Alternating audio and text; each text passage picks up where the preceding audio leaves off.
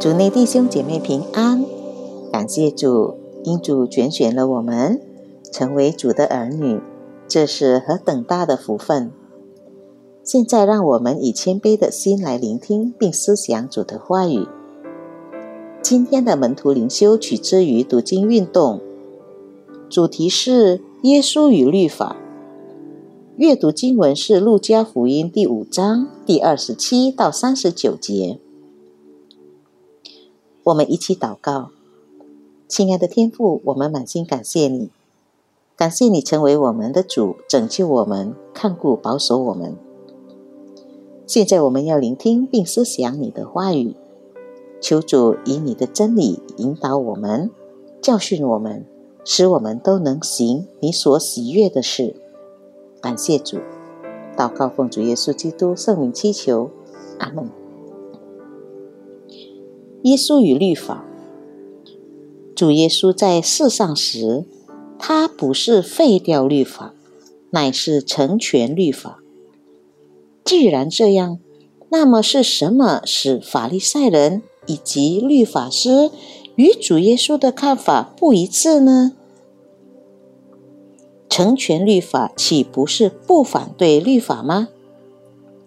造成问题的是，那时代的法利赛人以及律法师将律法作为具有法律性的规条，也就是说，律法必须准确好好的行出来，不管动机或面对的情况如何。律法被推展扩大，成为详细的规则，是在任何情况下必须准确的行出来的。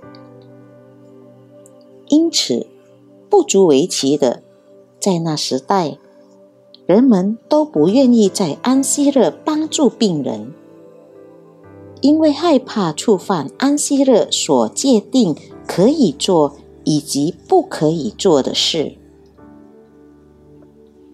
主耶稣说了三个比喻，来回答法利赛人的批评，关于他的门徒没有跟着进食，像当时进前的人通常所做的一样。第一，关于新郎与陪伴之人的比喻，说明他的门徒没有进食，是因为他作为新郎还和他们在一起。因此，在一起的时刻是快乐的时刻，不是进食的时候。当主耶稣被钉在十字架上，然后离开他的门徒时，他们就要进食了。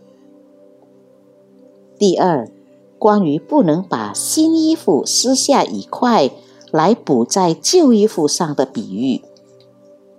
因为新的一块布会将旧衣服撕破。第三，新酒不可以装在旧皮袋里的比喻，